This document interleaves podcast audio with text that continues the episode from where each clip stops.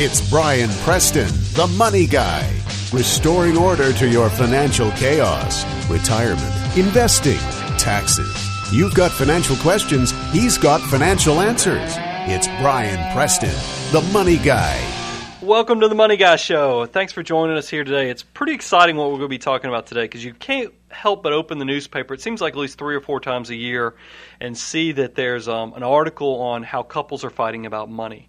Um, it's like I think one of the leading causes of divorces in the, in the country, and I think it's pretty important to talk about how relationships and money go together, and that's exactly what we're, get, we're going to be dealing with today on the Money Guy Show. There was an article in Bankrate um, that talked about the 12 investment mistakes couples make, and I think it's so important that we can look at this hopefully help you not make those same mistakes that are leading to a lot of this unrest, unhappiness that's going on out there um, throughout the entire United States as well as the world. Let's face it, this is probably a universal problem, not even an American problem, something we're all fighting about. If you want to go check out um, our website, it's moneyguy.com. You can also write the show. That's Brian, B R I A N, at moneyguy.net. And um, if you go to moneyguy.com, you can sign up to get show notes emailed to you weekly. And if you go and look at the show notes today, you go find a link to this Bankrate article as well as you know find out some of some insight that we're providing as well. But let's jump right in because I know this is one of those topics that I think has a lot of meat to it,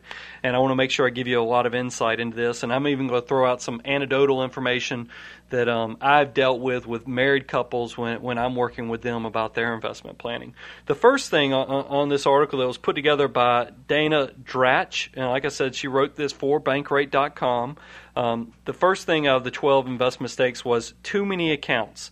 And I, I can't, I cannot agree with this more. Is that it's not uncommon that I will meet a married couple, or, and, and I will find out that they they have six, seven, eight accounts. You know, they might have opened, um, uh, you know, a, a, mutual fund account at, at one house uh, a few years ago, and then a few years later they go open up a brokerage account through some neighbor down the street who decided they wanted to be a financial advisor for about two years. And before you know it, they've acquired six to eight, maybe even 10 separate accounts, and they're all doing separate things. You've got to look at your portfolio as one big pizza pie that's working together and make sure that asset allocation and everything is tied in so that everything is on the same page. So you do see that all the time where people will have um, money all over the place. And I think, you, as they point out in the article, one of the things you got to worry about is if you have accounts all over the place and your spouse does not know where they are, what happens if something happens to that spouse and you've got half of the accounts and the other one doesn't know what's going on? So make sure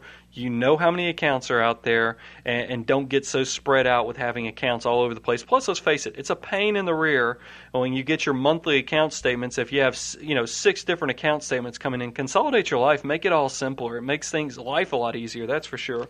Number two, one spouse deals with the money manager and investment advisors. I think this is um, a problem that I don't let occur um, at, at, at, our wealth management firm of Preston and Cleveland. We try to always make sure that we have both spouses involved because it is important to make sure that everybody buys into the process. If you have one spouse that's gung ho about saving and investing, the other one's out there spending it as fast as you can make it, what have you really got going on? So you've got to make sure that everybody ties in. And I also think it's important. I know when we bring on new clients, we do a, financial personality profile. That does not mean we can tell who has, you know, um, uh, you know, maybe an instability here, instability there. This is just your financial personality. I do think we all individually look at money differently, and it's very interesting to me when I do these financial personality profiles to see how a husband and wife interact with their with their money because one might look at something one way and the other looks completely different. It's kind of it's, it's, it's halfway entertaining to me to see how couples do interact and how we can hopefully find and, and bridge that common ground to, to get them in, into a good place. Number three, not putting enough money aside for retirement. Now, what they talked about in this article, article was the goal was 10% of your take home pay, according to the, the financial advisor, one of the financial advisors they interviewed. And as y'all know, if you've been listening to the Money Guy show for an extended period of time, you know I don't think 10% is enough. I think 10% was a great number back when we had pension plans and you could count on Social Security, but as the younger listeners out there know, Social Security is not on the exactly the, the firmest of ground, and then pensions are, are pretty much going extinct like dinosaurs. So you've got to pretty much take more accountability and put more on your shoulders. You're probably going to need to save. I know this scares a lot of people, but it is the truth. You need to be saving 15 to 20 percent of your gross wages. So um, take that into account and take it to heart because I do think if you're not saving for yourself, who who who can you count on to take care of you? Number four. Too much money tied up in cash. And this is not the first time I've read this statistic. There's a lot of studies out there on 401ks and everything else where you find out that a lot of young people are um, so scared of risks. They're so scared they're going to lose money in the equity marketplace that they're just, you know, freezing themselves into cash. What they don't know is, and I talked about this in the last show, the market, the whole system of investing is skewed to make sure that the equity marketplace is successful. Don't believe me? Go look at the stats out there. There's a reason that the markets up are up on a historical basis 80% of the time. Every 10 years, you can pretty much set your clock to is going to probably be two down years out of every 10 years. So that leaves eight usually good years in the equity marketplace if you go back and look at historical norms. So the thing I tell you is, is that if you're so worried about risk, you think cash is going to do it for you? I got to tell you, right now, you're probably dealing with a negative rate of return with cash because inflation has really come back with a vengeance. Um, we've got food prices going up. We've got oil prices going up, and the dollar has gone down in value. It's actually weak, you know, from a historical standpoint. So if you're hoarding all your money into cash, you are actually probably earning a long, you know, a, a, net negative rate of return because you're earning, you know, somewhere probably between two to three percent, even if you have a good yielding money market. Inflation's over three percent right now, and then after you pay tax on that two to three percent, you're probably earning one and a half percent. Now you're going to say there's a few cynics out there saying, yeah, but the equities are losing money. But what you have to recognize is that when things recover, they recover fast, and on the long term equities are going to be okay. So you've got to think about that. I mean, if you're one of these people that's got 20, 30, 40 years till retirement, don't fool yourself. Go with a diversified portfolio that is, you know, has a large portion of it invested in stocks and equities. You've got to do that or you're really shortchanging yourself. Um, let's talk about number five. One party isn't getting a voice in the investment decisions. And we kind of hit it on this earlier when we were talking about one spouse deals with the money and investment advisors, but this is a little different in the fact that if you have two spouses one's you know kind of an aggressive thinker and the other one's kind of a, a, laid back really nervous about taking any risk. A lot of times you'll see that the aggressive risk taker is the one that steps up and is the the primary voice in the money management and they kind of just drag the other spouse through even though they're not completely comfortable with the money management style.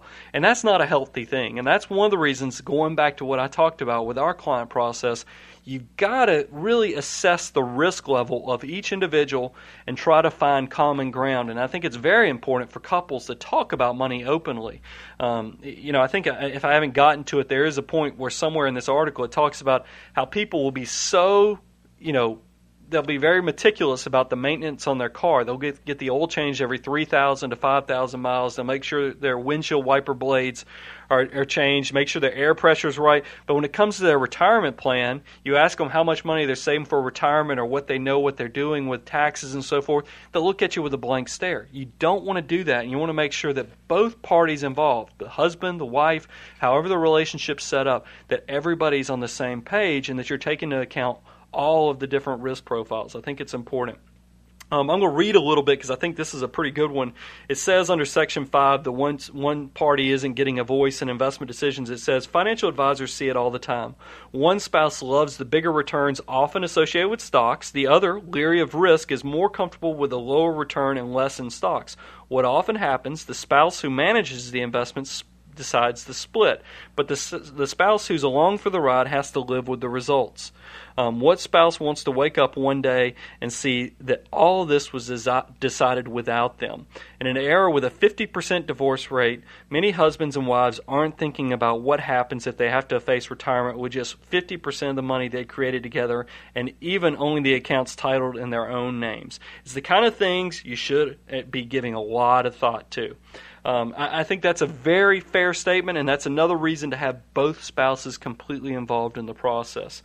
Um, it also goes on to say too many couples aren't investing as a team. Instead, one partner takes charge and the other one doesn't know what's going on. He said, instead, both, and this is one of the advisors they interviewed, it says one, um, both partners need to take an active part in the investment strategy and know what's going on, not just the trusted um, partner or the person that's in charge of the finances. And that's exactly we require buy-in from both parties. I would encourage you with your own personal life. If you're the one obviously listening to the Money Guy show, you're, you're, you obviously have an aptitude or desire to know more about um, personal finance. You, you know, get your spouse involved. You know, get your significant other to think about these things too, because money's not something that impacts one out of ten of us. It impacts every one of us. And let's face it, we all are thinking about retiring at some point. Even if you don't ever truly want to stop working, you at least want to have enough money in the bank so you can pick up your marbles and go home and not have to work with your hands and back anymore. I think it's an important thing to think about. Number six, failing to diversify those assets. Um, I thought this was. I wrote a little side note here. It said, "Good, someone's actually uh, agrees with my philosophy, or even maybe they they've listened to some of what we've talked about." Because under failing to diversify those investments, it goes on and it says, "Quote: Some talking points for conversation. Look beyond the basic labels of stocks and bonds to analyze what makes your portfolio truly diverse. How are you spreading your money and risk over different categories like large and small companies, foreign and domestic investments, and various industries?" And if you remember, what I liked about what it just talked about, I told you how in 1987, um, a lot of the big institutional advisors at the endowments, a lot of the universities, um, started diversifying beyond just stocks and bonds. They took it to a whole nother level. Um, they, they, they started breaking out between small, large cap companies, but they also went into real estate, private equity. They went into hedge funds you, you know went into you know playing sector plays like you know playing the natural resources. Diversification is not just buying how much do you have in cash and stocks and bonds. You've got to go much deeper in that, and you do need to take advantage of diversification because that's what's going to really help you weather the storm that we're in right now. Let's face it, it's not the best time um, that, that we've all seen out there in the equity marketplace. Number seven, no shared goals and I think that's important. I do think that um, spouses um, and, and, significant others do need to sit down and you need to have a common goal. You need to talk about finances. If you don't, if you don't share a desired goal, what are you doing with your money? I think you're going to be like most people. You're going to have all this money coming in, thinking in your head that you're doing fine, but then you're going to wake up 20 years later and wonder, what were we doing? You've got to have a, a, kind of a shared goal, put together a roadmap, a plan that's going to get you there, and pay attention to it. It's so important, and it's really so simple, but most of us are not doing it. And that's one of the things you have to make sure that y'all are sharing what your hopes and dreams are and kind of putting together a goal and a, and a plan to make that happen.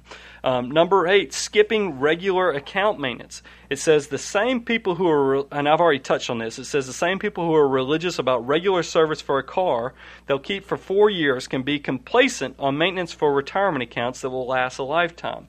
And that's the truth. You've got to make sure that you're at least looking at your portfolio you know, I, I, would say I like to look at portfolios at least on a quarterly basis, and that doesn't mean you're making major changes. It just means you're looking at the asset allocation, make sure it still reflects what you think is going on out there in the economy, um, and and then if you're going to make dramatic moves, you know, just making sure that this is something that will help you in the long term. Um, really keep a big, you know, an outlook that gives you three, five to ten years, and make sure you're looking at your asset allocation with that thought process. It goes one detail that often gets lost in the shuffle are beneficiary designations. One spouse or the other may not have updated beneficiary cards on various brokerage or retirement accounts, which means whoever they named at, say, age 21 or 22, a parent or a former spouse, will inherit the accounts regardless of remarriage, kids, or wills. And that is so, so important, especially in light of some of the laws that, you know, the rules have been changed on beneficiary designations that you can really do some great planning based upon what you put on life insurance, retirement accounts. Make sure your beneficiary designations account for those changes. Um, number nine, commingling inherited assets. One of the worst things you can do is to put um, the account in both names. Um, and, and I completely agree. You know, if something should happen to um, my wife's family and she came into some assets, I would completely um, let her put that in individual name because that is family assets that she is entitled to. And, and truthfully, I'm not that worried about it because, you know, as long as we're happy, who cares if it's her assets? I think people who get frustrated about the his and hers, if, if it's family assets that come in, why should you care if it's in their individual name? Because obviously, um, if you didn't do anything, if it was from their family, I, I, I don't think you need to commingle those assets. You taint them. If you do commingle them, they become marital assets. And then um, if something ever happens with the marriage or there's something contested, um, th- it kind of loses its protected status. So, and I truly mean that. If something should happen, if my wife and came into some assets, I would let her put it into individual name because it just it keeps things clean, and that's the way you should do things. Do it right. Number ten investing in things that you don't understand. How true is this? I'm often talking to you guys how I think how I don't think that financial planning and personal finance is the hardest topic in the world, but a lot of you are scared to death of it because you've talked to some salesperson or somebody out there who's tried to do what I call spin your head. They spin your head by getting you so confused. It's almost like playing pin the tail on the donkey, where they spin you around, get you so confused that after they, you know, get you dizzy, they can get you to pretty much write a check. Well, that's not the way investing is. If you don't understand what you're doing with your money, don't invest in it.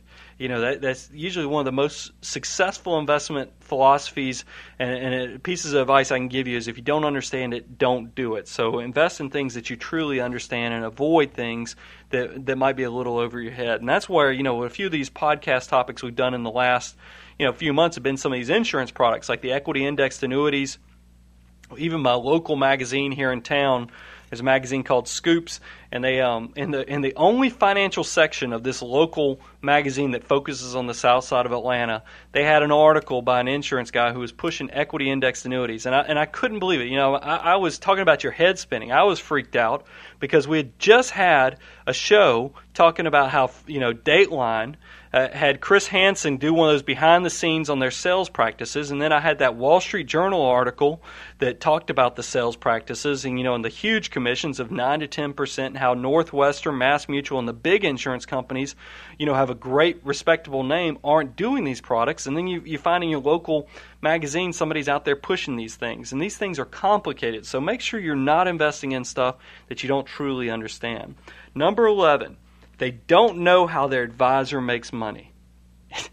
you know, this is one of those things where, uh, I, as y'all probably know, I mean, you listen to the show, um, I'm a partner at a fee only wealth management firm, and the only way we get paid is directly from our clients. So they actually see on their quarterly statements how much they're paying us. We don't get any kickbacks from anybody else or, or anything else. And I got to tell you, it's somewhat of a disadvantage because I, I can't tell you when you go look at prospectuses and what these other advisors are able to get away with. Um, I was doing a research project here at the office, and we quickly found out um, that you know a lot of these really big mutual funds that are extremely successful, the biggest mutual funds in the United States, and a lot of these big categories like growth, aggressive growth, growth and income, a lot of them are all commission-based A shares, and they're all charging like five and three quarters of one percent for every dollar you invest. Think about that. You give somebody hundred thousand dollars, and you know, and five thousand bucks goes off in a haircut immediately that's a lot of money. So you've got to you, got to make sure you know how you're advising. You don't see that on the account statement. Those are called embedded loads and commissions that you don't see. So that's why you've got to ask and find out and do the research to know what people made because you won't actually see it on the statements. The financial industry is one of those few industries where fees are really embedded in there really good, where it makes it super hard to even know what's going on. It goes on to say the um, professional offering advice might be making a sales commission, a percentage of the profits earned over a period of time, a flat fee, or a combination, depending upon who you hire, the title, and the rules specific to that field. Um, the advisor Warner, who is talking in this article, says he's leery of taking advice from advisors who actually work for the brokerage houses or who hold the assets. I think it's a conflict, he says. Another benefit of going with a smaller independent, more time and attention for clients with smaller portfolios. Beware of institutions that push their own proprietary products, says Warner, who includes language and trust documents prohibiting institutional trustees from investing in proprietary products. Oh yeah, and Warner, just if you're wondering, he is um, he's an he's a uh, uh, an elder law um, attorney up in South Carolina. So uh, this is this is not somebody like myself who was um, who was a fee only advisor. I don't want you to think that um, you know that we're loading the deck here. I just but it is nice when you actually read a third party person who doesn't have a hand in the battle, who who's telling you that you know be careful of what you're buying and look for the you know stay away from people pushing those proprietary products. Because I'll tell you another side benefit. If you get tired of that investment advisor who sold you those proprietary products when you go to transfer those assets to say a Vanguard a Schwab um, uh, a Fidelity you know another brokerage company you can't transfer it because uh, those are proprietary products that can only be held at the brokerage house that sold it to you. You're going to have to liquidate it to move those assets, and that usually generates some type of tax bill. So think about that too. When somebody pushes you a proprietary product, they're probably doing it because they get a little bit bigger kickback from selling something that's sold in house. Um, number 12, not collecting that free money at work. And how often have we talked about that here on the Money Guy Show? If I set up, if I went to your place of employment, I set up a table outside of your office, and I put, and it had sacks full of money, and it had your name penciled in, and it said, you know, John Q. Public, um, it, it, you know, when, when you get off of work today at 5, 6 o'clock, um, walk by the table, you can pick up your sack full of free money every one of you who are out there listening would walk by and gladly pick up that bag of money.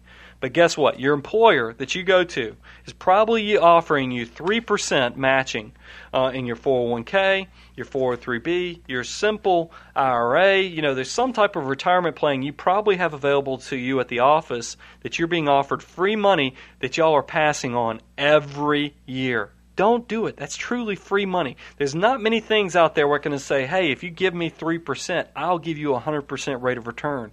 Your retirement account is one of those places. The government gives your employer incentives to offer you these matching because it allows them to give more money for themselves. So take advantage of your employer taking advantage of the tax code and doing these things for you because, like I said earlier, Social Security is not going to be there for the younger people. Pensions are going the way of the dinosaurs. It's going extinct. You've got to take care of yourself. So make sure you're taking advantage of that free money. I hope that these um, 12 investment mistakes that couples often make will help you out, and um, I hope you'll tune in next week. If you want to go check out the show notes, like I said, go visit us at moneyguy.com. I also, want to thank you guys for the great, great feedback you've put out there at iTunes. Um, could not be as successful without y'all putting out those great comments. Make sure you're telling your friends and family. We do. It is hard for us to keep up. I got to tell you, every week it seems like I go on iTunes and it looks like Wall Street Journal has three more podcasts, or Business Week has added two more podcasts, and we're still a mom and pop. I mean, this is a hobby of passion. Um, have not figured out how to turn this into a, a, a, cash flow positive thing. Not that that's what our goal was when we started, but it, it's still one of those things where we are we, we're doing this. This is a, a hobby of passion. I want to make sure we continue to have some grassroots success, and I, I need you to go to share this with your friends and family so we can continue to spread the good word of good financial management so you can have that true peace of mind of being financially independent. I'm your host, Brian Preston. I'll talk to you in about a week. The Money Guy podcast is hosted by Brian Preston, and Brian Preston is a partner with Preston and Cleveland Wealth Management. Preston and Cleveland Wealth Management is a registered investment advisory firm regulated by the Securities and Exchange Commission in accordance and compliance with securities laws and regulations. Preston and Cleveland Wealth Management does not render or offer to render personalized investment or tax advice through the Money Guy podcast. The information provided is for informational purposes only and does not constitute financial, tax, investment, or legal advice.